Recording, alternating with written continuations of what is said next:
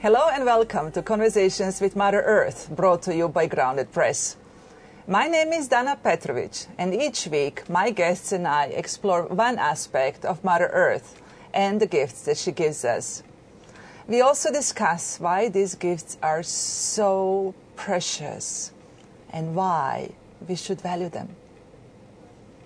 We got you curious? Good. We love curiosity. Let's start. One of many treasures Mother Earth has bestowed on us are gemstones. She patiently shapes and forms these mineral crystals for thousands, even millions of years until they have the right shape and density. We humans have always had a deep appreciation for these gemstones. There are over 200 varieties, but especially for the four precious stones diamonds, sapphires, emeralds, and rubies. Depending on their shape, size, and quality, we like to use them to show our status and wealth and display them in our personal jewelry or even religious uh, or ceremoni- ceremonial objects, even weapons. Whenever used, they cause awe, admiration, or envy. Today's conversation with Mother Earth will not just focus on the, our long-time fascination with precious gemstones. Rather, we will unearth the more the other reason behind valuing gems, and it is the hard and hazardous work and effort that it takes to take these gems out of Mother Earth and allow our journey or our fascination with gems to continue. My today's guest, Andrew Lucas, has visited numerous extraction sites worldwide in countries like Afghanistan, Zambia, Sri Lanka, or Mozambique. As you can see, we are filming this episode in person here in Shenzhen, where Andrew resides as well. And Andrew is the president of Guild Institute of Gemology and the senior vice president of Guild Gem Laboratories. Andrew, welcome to Conversations with Mother Earth. Thank you very much. It's a great pleasure to be here today. I always like an opportunity to talk about gemstones. that's wonderful. That's a, that's a, a very good because you actually dedicated your whole career to gems. What motivated you to do so? A very indirect path in life brought me to gemstones. When I was a little kid, I was always sick and in the hospital. My father used to always read me the great adventure novels, always traveling somewhere around the world, great mythological adventures, seeking treasure.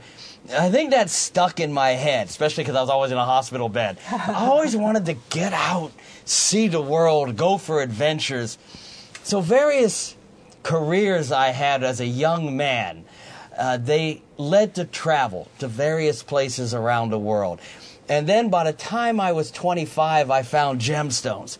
And that was the best one. That took me to all kinds of remote areas around the world that most people never see.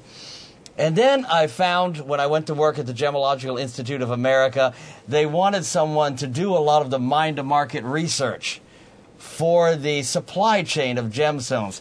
And that was perfect for me. And now I've come to China, continuing to do that work as an educator for the public and for the industry.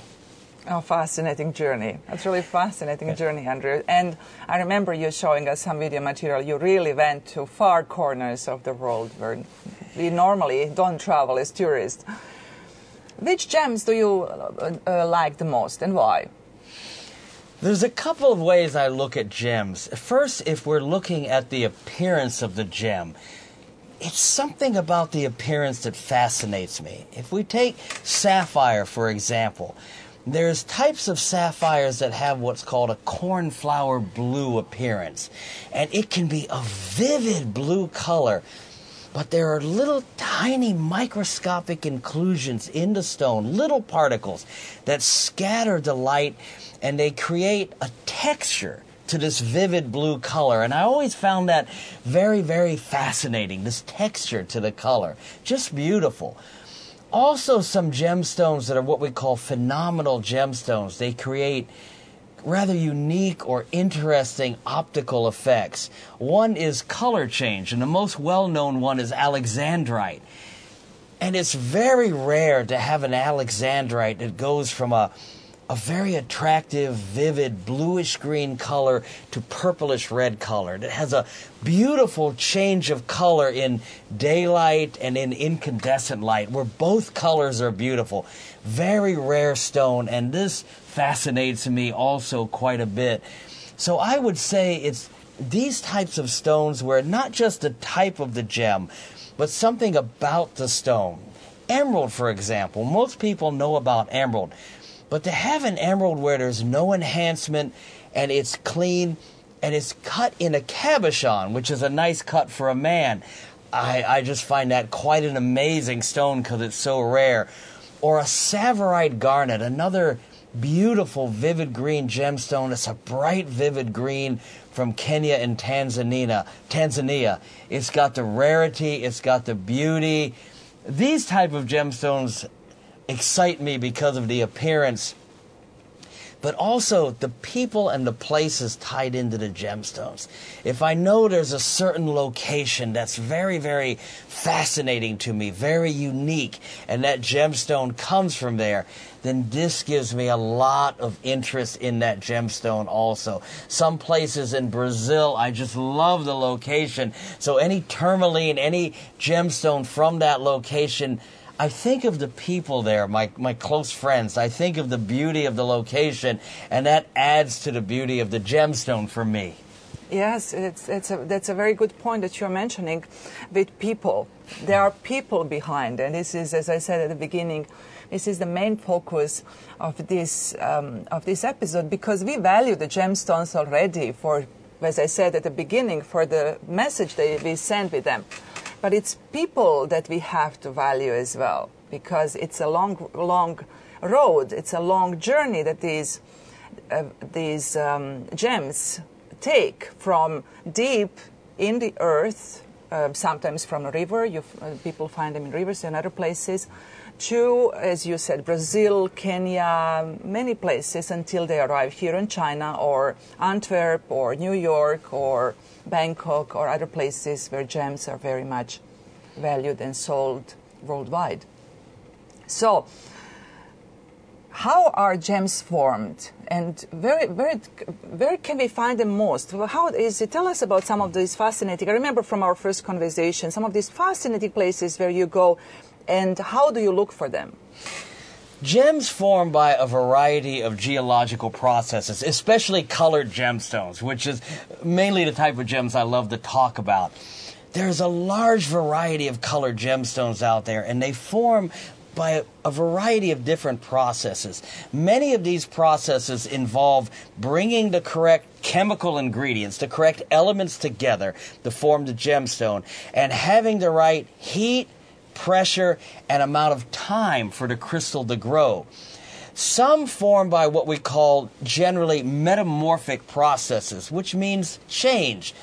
If you have the formation of mountain ranges, you might say, that's creating the heat and the pressure to change rocks and to change the elements available that form different gemstones. So you have the elements available and you have the right heat and pressure. This is often true with ruby and sapphire. These metamorphic processes help to create ruby and sapphire.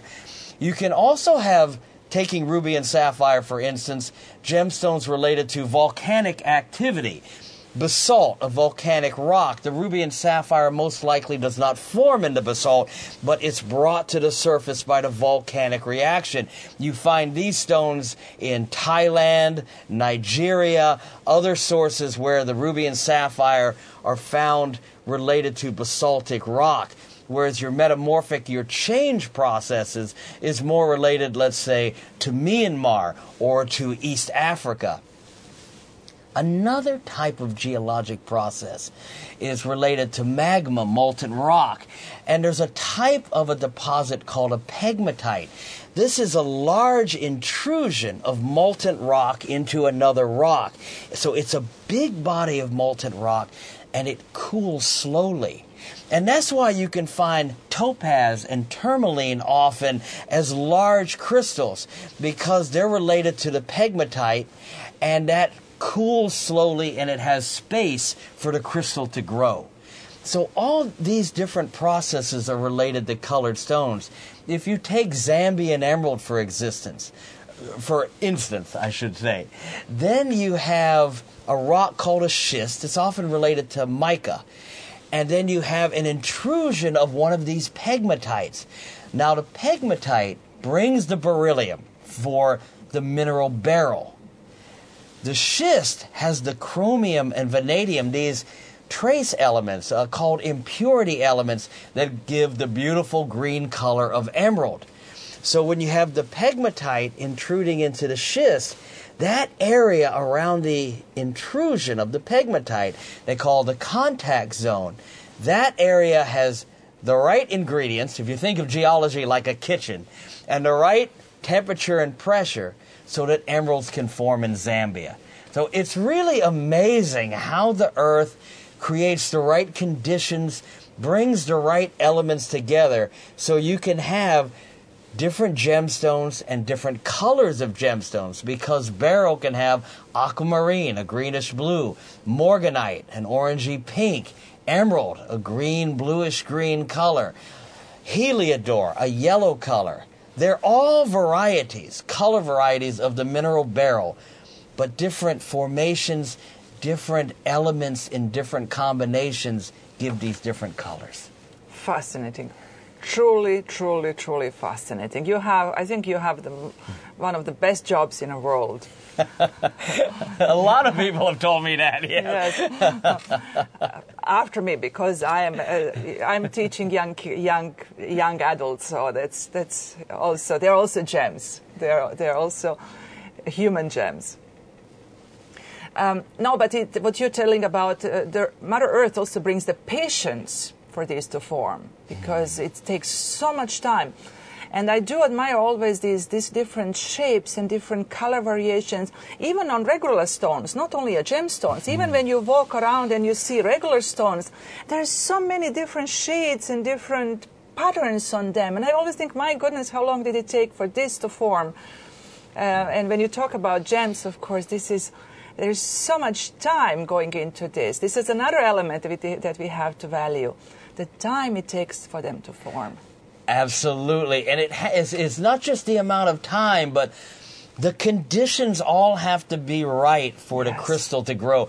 The right heat, the right pressure maintained within the ranges that that particular gemstone forms in, and the elements present to be able to give it the right mineral formation and the color, especially for a fine quality, beautiful color, mm-hmm. extremely rare, which is only a tiny percentage of a production. Even Myanmar is known for high quality ruby, but it's only a small production that is that top, top quality. For that to happen, it's, it's amazing. Mm-hmm. It's a miracle of nature, you might say. It's a true miracle. It's one of the Mother Earth's miracles. It truly mm. is. I agree completely. How are we on time? Do you want to start next one? Oh, do we need to? Is it close to the 13 minutes? Do we want to restart the reset, camera? Reset, because the next question is a little bit. The next question will go very long. Yeah, exactly. We we restarted the 13 minute cycle because this will be. Uh, not necessary. Uh, not necessarily. Not we can continue. Mm, okay. Ah, okay. Okay. Good. We'll continue. All right. Speaking of people, um, those who extract, um, the extraction site became famous through the movie The Blood Diamond, which exposed the working conditions in mines in Sierra Leone. Tell us about these conditions worldwide, Andrew, and does the movie portray that, and how can we buyers distinguish between between different extraction sites and the working conditions there, or even avoid financing terrorism? How how can we how can we do that? This is a subject I've had a lot of interest in, and I've studied this subject very, very closely um, for over 20 years. And for over 10 years, I've worked with law enforcement, international law enforcement like the Federal Bureau of Investigation, uh, Homeland Security, Customs, international law enforcement in France, in Israel, Thailand, India, Colombia, Brazil, around the world to look at the threat as far as criminal organizations or terrorism organizations of exploiting gemstones for money laundering or for moving moving currency around mm-hmm. something that's mm-hmm. liquid Exactly. and also into the humanity aspect with situations like blood diamond the exploitation of people and the exploitation of the environment Oh yes. and I really got fascinated that well before the movie Blood Diamond, actually the situation that occurred in the early to mid 90s, where you had the conflicts going on primarily in West Africa mm-hmm. that led to the movie Blood Diamond. And this kind of started with a drought in Angola. One thing you need to understand about diamond production in West Africa, and that is Namibia, Angola, Sierra Leone, those countries in West Africa. Those are primarily secondary deposits, what we call alluvial deposits. Mm-hmm, mm-hmm. And some of them are actually in Namibia, some of them are actually marine deposits where they are mining at the ocean floor with large vessels for the mining. What happened is weathering, erosion, basically freed the diamonds from their host rock, the kimberlite, and transported them to another location, kind of concentrated them. And therefore, it's what we call an alluvial deposit. It can be along a river mm-hmm. or it can be along an ancient river that's no longer there. Mm-hmm. that's a lot of the mining in West Africa. Now, most diamond deposits that you have in South Africa, in Botswana, that uh, Botswana is a leading producer, in Russia, another leading producer, in Canada, an important producer, they are in the host rock, which is usually a kimberlite rock. In that case, it is a often a major investment for the mining. You often have a large open pit operation with massive trucks, massive equipment that eventually takes the pit down and in many cases will then go into a massive underground operation. So this is a huge investment. It's starting to look more like your strategic metals and major mining operations for copper or iron ore or material like that. This line, yeah. In this type of operation, it's much easier for transparency, much easier to document the flow of the diamonds because today it generally goes from a company like De Beers or Rio Tinto, a major mining operation, to a major cutting operation, most of them in Surat, India. So it's big company dealing with big company. Now, West Africa, the alluvial deposits. That's a situation where you can have smaller scale mining, which is often the case for colored gemstones, similar. So you have more of the situation where it's more manual labor. Now, when you had the wars going on in the 1990s, which, you know, these were things that were left over uh, not to get too political, but left over from the Cold War with Russia and America. Oh, you had armed groups not really fighting for ideology, more fighting for control of resources.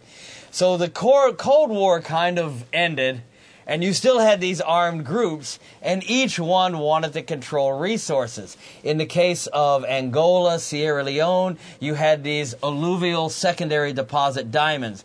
Along with timber, along with oil, along with various types of resources that could bring these groups money. So the wars were continued more for control of resources and money. In the case of the Blood Diamond, there was a situation in the early 90s in Angola where you had a drought. Oh, so the river came down, and you literally could pick diamonds Wow. up. I mean, literally, people were picking diamonds up. So, of course, armed groups tried to exploit that. Yeah. Now, in the movie, Blood Diamond, like all movies, there was accuracy and there was inaccuracy. In this movie, it kind of looked like a company that seemed to be De Beers but not called De Beers. They were trying to directly exploit the situation. It doesn't really or didn't really work that way. You had a lot of intermediaries that would be there and buy up mm-hmm. these diamonds and then De Beers in their role of custodian of the world diamond market. And I'm not trying to defend actions, but in that role, they wanted to buy up these diamonds so they didn't hit the market, crash the diamond price temporarily, and and hurt consumer confidence in the stability of diamond. And the industry and, and the world kind of industry didn't have the mentality of today to really think about consequences on people. It wasn't so much in the forethought like it is today. And there hadn't been the type of publicity that could cause corporations harm mm. that there is today. So De Beers was buying up these diamonds from Angola, even though there were situations, severe situations of exploitation of people. Then this carried over into Sierra Leone, where the armed groups would literally use f- forced labor to mine these diamonds. And if other groups or other people were trying to mine them, you would have the situations where you would have arms cut off. Just unbelievable brutality, really crimes against humanity this started to get public attention. And so that led to a UN mandate at that point. Organizations like Global Witness and other organizations, Amnesty International got involved. And then the diamond industry started to realize one, one, this is bad publicity. But not to sound quite so cold, there were a lot of people in the diamond industry that said, hey, we, we can't have mm. this. We, we don't want to be associated with this. So then the UN made a mandate, and the Kimberley Process Certification Scheme was devised. Now, this Kimberley process, this is to avoid conflict diamonds, diamonds involved in actual wars or guerrilla activity from entering the supply chain. This came about, oh God, my memory. I think this came about in 2000 at that time, there was a lot of pressure internationally to get these groups under control and get these wars stopped for the resources. And so these wars started to subside in West Africa for these various resources, including diamonds. The Kimberley Process Certification Scheme the claim is that 99.8% of conflict diamonds have been eliminated. A lot of these conflicts, actual conflicts, guerrilla war, has eliminated in West Africa. Now, a lot of criticism for the Kimberley process comes about in that you can get around the Kimberley process. Yeah. There are ways to get around it. And there's no doubt that there is. Absolutely. There are ways that diamonds can enter the process, be certified on the Kimberley process, but not actually have gone through the regulations of the Kimberley process. That's why some governments, like in the U.S., they have actually tighter controls than the Kimberley process. There was also criticism, like the situation where you had the dictatorship with Mugabe in Zimbabwe, Oh, yes, course, to of whereas technically their Kimberley process, but you had definitely exploitation of people in the diamond fields controlled by the military and these diamonds were legally entering the supply chain with Kimberley process certificates. So that was a weakness, no doubt, with the Kimberley process because it wasn't it wasn't a war going on in Zimbabwe. You had a leader of a country that was not moving along ethical lines for the treatment of the people and you might say how the funding of the diamonds was used. Uh, no doubt about it. This was a weakness of the system. There was recently some updates or and proposed updates of the system and working with the EU to try and address that. So I would say along these blood diamonds, I actually could show from the movie there was more horrific things that happened than the movie showed. The movie, I do not believe, was accurate in the portrayal of the company that everyone knows was meant to be De Beers. But there was also a meeting between the De Beers head and Global Witness early on, I believe in the late 1990s, where De Beers didn't have the right attitude. Global Witness became very offended, and there was this. And what needs to happen is not this, but cooperation. NGOs, I think, bring, do a great job at bringing these things to the attention yes, of the world. Absolutely. But absolutely. I've also found NGOs are a business. And they need to create a certain image of a situation that brings in more money. And I've worked with them in the past. And that has kind of disillusioned me for them also. Uh, but nothing's perfect. Certainly the gem industry is not perfect. So, and governments are not perfect. They're, they have their own interests, either financial or political. So all these organizations have their vested interests. And unfortunately, the vested interests do not always equate to helping the people on the ground. yeah. The actual miners, the actual diggers. Exactly. So this is something that there needs much better cooperation on, much better cooperation, especially in Africa. Absolutely in Africa. If you look at the movie portrayed conflict diamonds or blood diamonds as 20% of the diamonds in the supply chain, that was too high. The industry had it around 1 to 2%. My opinion, my observations, that was too low. Okay. I think probably around 4%.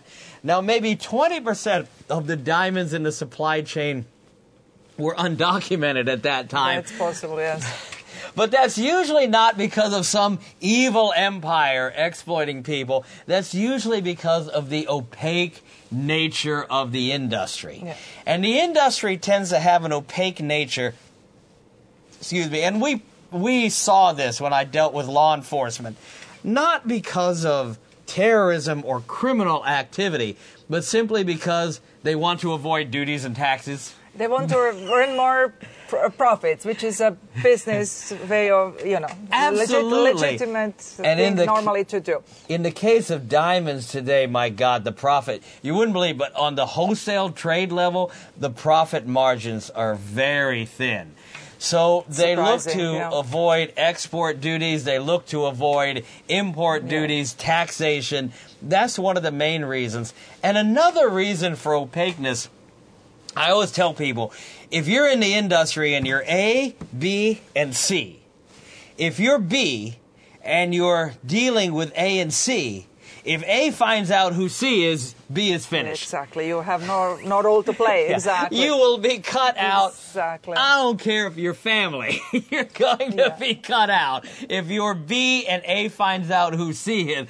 So the opaqueness is often a business survival. Yes. If you look at diamonds, 80% of diamonds is large scale mining operations. 20% is your small scale. A lot of it out of the West African countries. Now, if you look at colored gemstones, when I got into business, 80% by value was small scale, 20% large scale. Because there has been more investment in large scale operations, uh, Gemfields is a, a company that's a good company to use as a model.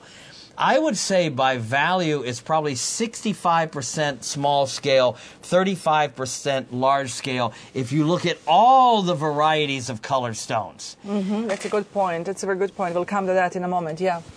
And if you look at by um, number of mines, though, I'd still say it's still at least 80% small scale and 20% large scale. Exactly. exactly. So you have a lot of these these secondary deposit and small tunnel mining producers around the world in Africa, Sri Lanka, Afghanistan, smaller scale, but larger numbers of people that are producing colored stones.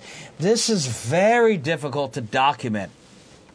The larger scale companies, it's easier to make regulations for protecting the employees, for protecting the environment, and having a transparent supply chain Yes.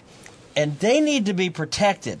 The smaller scale operation, the problem is a lot of things that are trying to do to protect them is actually taking away their ability to mine. Yeah. There needs to be a way to bring them from what my, my friends in, in this area of the industry like to call themselves an informal channel into a formal channel, but Yes. allows them to enter the formal channel. Exactly. That's it's exactly that a good point because we see something that's in the other areas, for example, uh, where, where people what what you are portraying.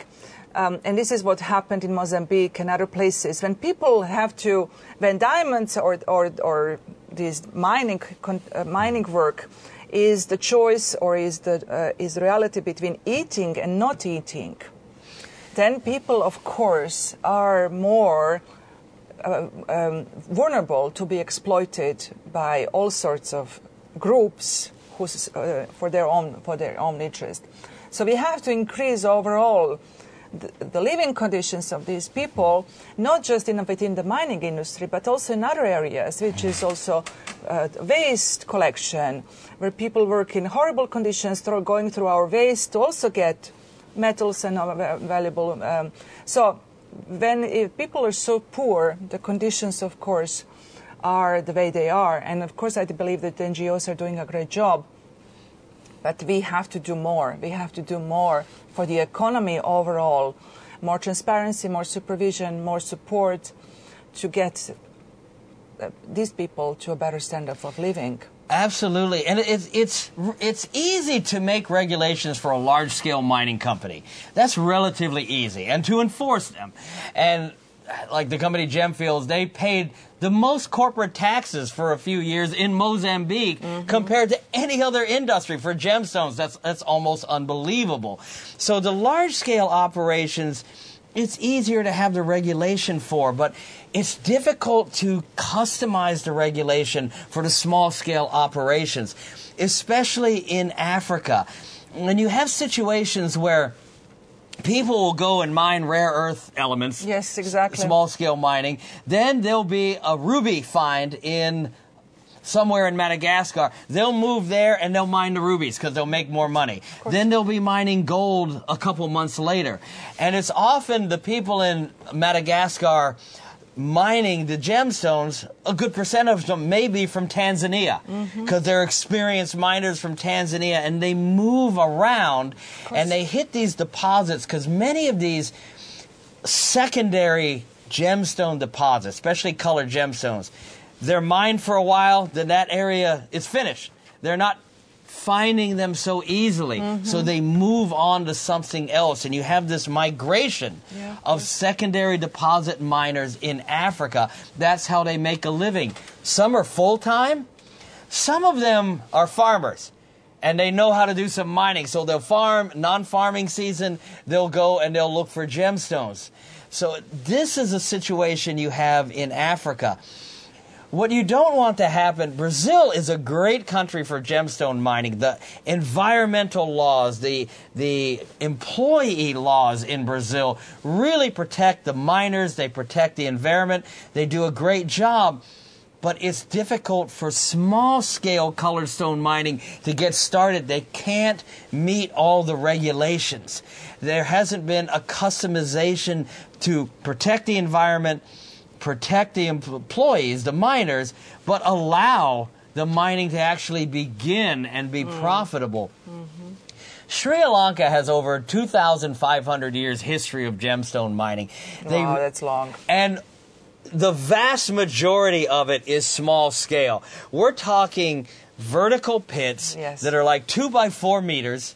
They go down usually 5 to 25 meters, and then they dig these horizontal tunnels, and they scoop up the gem gravel, the whole island, the, the- at least the, the lower half of the island has these secondary gemstone deposits. They bring it up to the surface, they wash the gravels, and they continue to find sapphire and other stones for over 2,500 years. They really have the leg- the laws, the regulations set up for small scale mining. Many of these mines are in agricultural fields, in rice paddies. So you see this rice paddy, and then you see this little cover and a Yes, pit. yes, yes. Remember the videos you showed, yes. they're bringing up the gravels, they're washing the gravels. It's often a partnership between the owner of the property, the farmer, a gem dealer, the miners. Very little has changed over 2,000 years, except now they have a little diesel uh, pump that they can pump the water out of when the water comes into the mine. That's the main change over 2,000 years. This is small scale mining. But sometimes they'll have 6,000 of these claims that have four pits all working on the farm. So you have a potential of 24,000 small pit operations going on in areas like Ratnapura, Elahera, still producing sapphires. And what's so interesting is you have the pit, they have to put down an environmental deposit, they have to refill the pit after they mine, restore it. Of course, the farmer is often involved, so he wants to, he'll grow crops there again. Then later on, somebody will say, I want to dig a pit here again. Because of these tunnels, these horizontal tunnels, and they have to leave support, they'll dig in an area with the support. They may find a sapphire that will cut to a top quality 100 carat stone. That's incredible. It's yeah. amazing. It, it's a sustainability that uh, most people would not imagine, but because of the way they found to do it over time, it's a sustainable small scale mining. Without any chemicals that you see in gold mining or any other Absolutely, areas. with the gems. Mm-hmm. Now, this is a perfect model for Africa, especially colored gemstones in East Africa, but it's more difficult in Africa because the deposits are found. You have a rush of thousands of miners digging like crazy. The pits, maybe in Sri Lanka, they know how to do the pits. It's very safe. They know how to support them. In Africa, often you just have a mad rush to get the stones as quickly as possible because it's often either illegal or in a very gray area of legality this is a problem that has to be addressed in Africa, but it has to be addressed in a way that brings these people into a formal system. It doesn't just marginalize them, but also addressed in a way that protects the investment and the legality of the large scale operations. You need to have both going on so that you don't have the exploitation that happens of the miners and the destruction of the environment. And getting into the environment, you know, there's been a lot of, of study on the sapphire mining in Madagascar, other colored gemstone mining in East Africa. And th- this issue needs to be addressed. Yeah. There's no doubt about it. I, I get a little defensive because if you look at the mining scale for some of the rare earth elements and what's happening with the environment, colored stone mining is very, very small in scale, very small in scale on the level of damage to the environment. And the especially the colored gemstone industry, we're not very good at communicating. We're not very good at defending ourselves. We're kind of opaque. And so we're a bit more of an easy target, and we don't make the donations that larger industries in strategic metals, in things like that, make. And sometimes I feel like the level of the publicity is not equal to the level of the situation that other industries have. but I don't want to use that as an excuse. Exactly. Uh, going back to the supply chains, you said uh, Sri Lanka has all, thousands of these small, uh, uh, small miners, uh, these small pits. I remember seeing this from the video material you will share with us, so that our listeners and viewers can see these as well. So these um, we have thousands, and these are attached to the global supply chain. They sell to the global markets. How can we learn from that and transport that? Yes, you said in Africa everything is a rush and get it. But how can we still transport that knowledge of 2,500 years of Sri Lanka's tradition to other places of the world? What can we take with us and say, look, this is how Sri mm-hmm. Lankans are doing, this is how we will do it somewhere else? this is something that really you need to bring in people with experience to look at because Sri Lanka's got the right model, but you cannot just transport it Yeah, to East not. Africa. You have to adjust it. Because the Sri Lanka is not just the mining, they do cutting, oh, they Oh, yeah. do heat treatment of ruby sapphire, and let me tell you, there's no better trader than a Sri Lankan trader. I mean, a Sri Lanka, they are so fantastic at going around the world and buying. They're major buyers in East Africa, Oh, okay. Buying and selling and Yeah. trading. They do the whole supply chain from the mine to the retailer. So this has to grow organically to Yeah, a degree. of course. Sri Lanka had protective legislation for their industry a few decades ago that actually harmed it.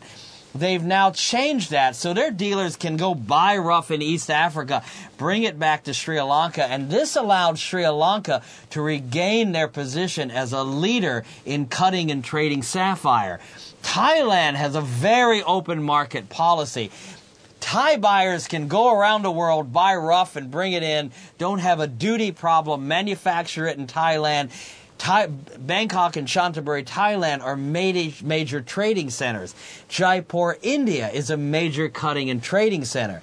Sri Lanka is a mining center, cutting, and global mm. trading center. Mm, yeah. But to do that in Africa, you have to be careful. You have situations where a government will say, all right, we're going to outlaw the export of rough. You can't do that until the industry has been developed. There needs to be an existence of both and an investment. And the jewelry industry has been burned before, mm-hmm. investing in mining, and then the mines are nationalized by the government. And I'll be quite frank, when someone nationalizes the mines in Africa and says it's for the good of the people. The good the people usually wind up to be a very small group, Very small group that it people. benefits. Yes. So there is this type of a problematic situation. If you look at Botswana with diamonds, they have really been quite smart about it. They've realized they cannot put India and Antwerp out of business for the diamond cutting. And I really don't think it's uh, sustainability when you put a million people in the diamond business out of work in India. I, that's not sustainable. So you need to grow both. So Botswana still exports rough. They have a with De Beers, Debswana. They still work together to export rough, but they have worked with companies in Antwerp, in Israel, and in India to open up diamond manufacturing plants in Botswana So smart. Where it makes sense economically, Yeah. the type of diamonds that they manufacture, and start to grow expertise. Exactly. And start to understand how competitive diamond cutting is globally. It's extremely competitive. If you're going up, you want to compete with the Indian manufacturers, you've got to be on it for technology, skill, and hard work. So they're understanding that. They're finding their place in it. And I believe this can happen through colored stones, but it can't happen overnight in East Africa. There has to be a mutual cooperation. Then you can start to develop moving further up the supply chain from raw material to manufacturing to trading. But even with the raw material, learning the value of the raw material and the trading and learning how to bring it to market, there, which Gemfields has done in Zambia and Mozambique, there is a huge benefit in just that, in capitalizing on the national resource, the national treasure of those countries, and bringing it into market in a smart way that brings the most value for the people in that country, but also sustains the industries globally and many. Already? Andrew, another topic, um, you exposed so many challenges we, we see along the supply chain of uh, gems, all sorts of gems. And it's not easy. It's not a black and white, as, as you showed us. It definitely isn't, because there is, you have to strike a balance be, between feeding people, feeding families, creating jobs, finding the right rubies, supplying the global market, and us who want to buy those and who are choosy and selective. How can we strike a balance between preserving Mother Earth and yet extracting these gems because we do love them? Um, because, I mean, we agree, Mother Earth is the most precious gem. Absolutely. So, how do we preserve that most precious, precious gem while extracting all the little gems that she hides inside her? How do we do that? I think we're moving in a good direction. I think we still have a ways to go, but I think the direction for more tra- I know the direction for more transparency and more addressing of these issues is definitely taking place. I've seen where we've had boycotts and bans mm. on gemstones or countries. I think there have been some that have been warranted, and there have been some that have not been warranted. And I think you get into situations where there's political motivations, there's economic motivations, and sometimes the people that get squeezed the most are the people that you're supposed to be helping. Though it's complex and it's difficult. When I was a young man, I thought everything was black and white, and now I've learned everything is gray. everything absolutely is gray.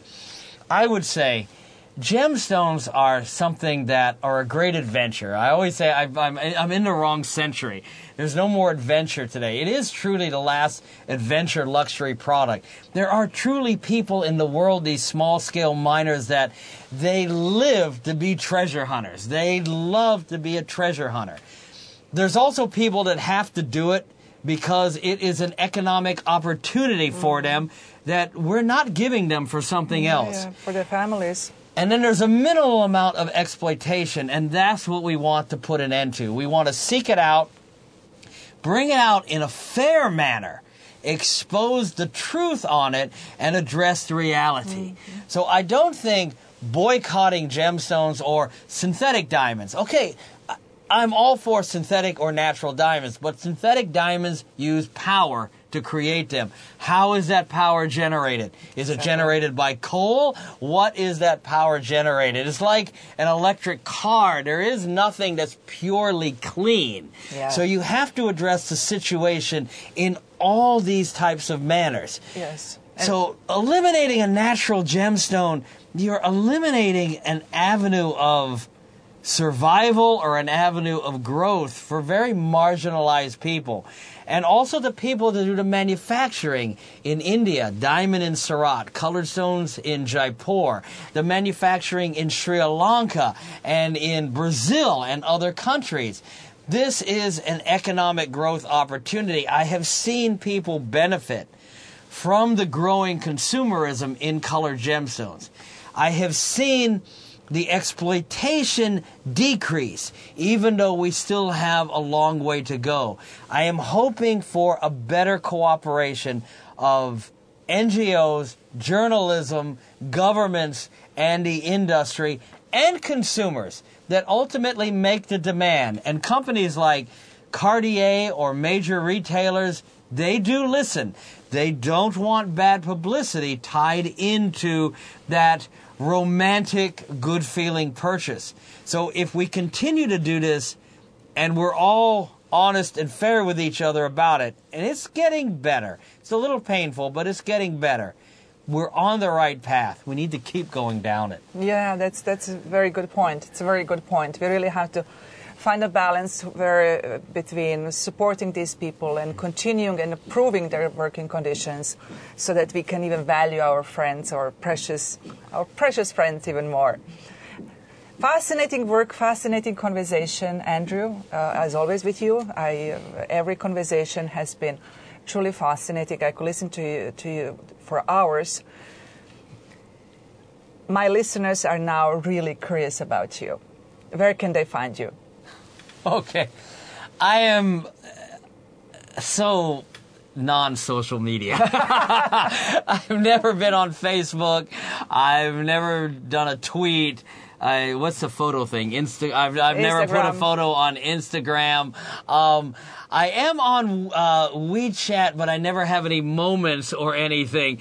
Basically, um, we can put my email address. We can put Yes, that up. share, That yeah. is something that I do. Ch- I have to check sometimes for work. that is probably the best way to get a hold of Okay, me. good. We'll share that with you, dear listeners. You can find it on, so- on, the, on the page. I so belong in a in, a, in another century, an earlier century. That's also it gives you gives you it has its benefits, Andrew. Trust me, it has its benefits. But now, thank you for joining today. Thank you so much for sharing your insights about our precious friends um, and telling us about the working conditions of people who work for us. And if there's anyone out there interested in becoming a young field gemologist, send me an email. there's very few of us in the world. Exactly, exactly. There is a potential. There is a career for you, dear listeners, if you're looking for a new direction in, in your life. Wonderful. This concludes today's conversation with Mother Earth, the last one to be aired in the year 2021. The next conversation will be in the new year. And of course, for the new year, the 2022, we wish you luck, happiness, and most of all, in these challenging times, good health. Next year, we will return again to the topic of forming and shaping. But this time, the sculpture won't be Mother Earth. It's going to be a human being, a fascinating human being. Stay tuned.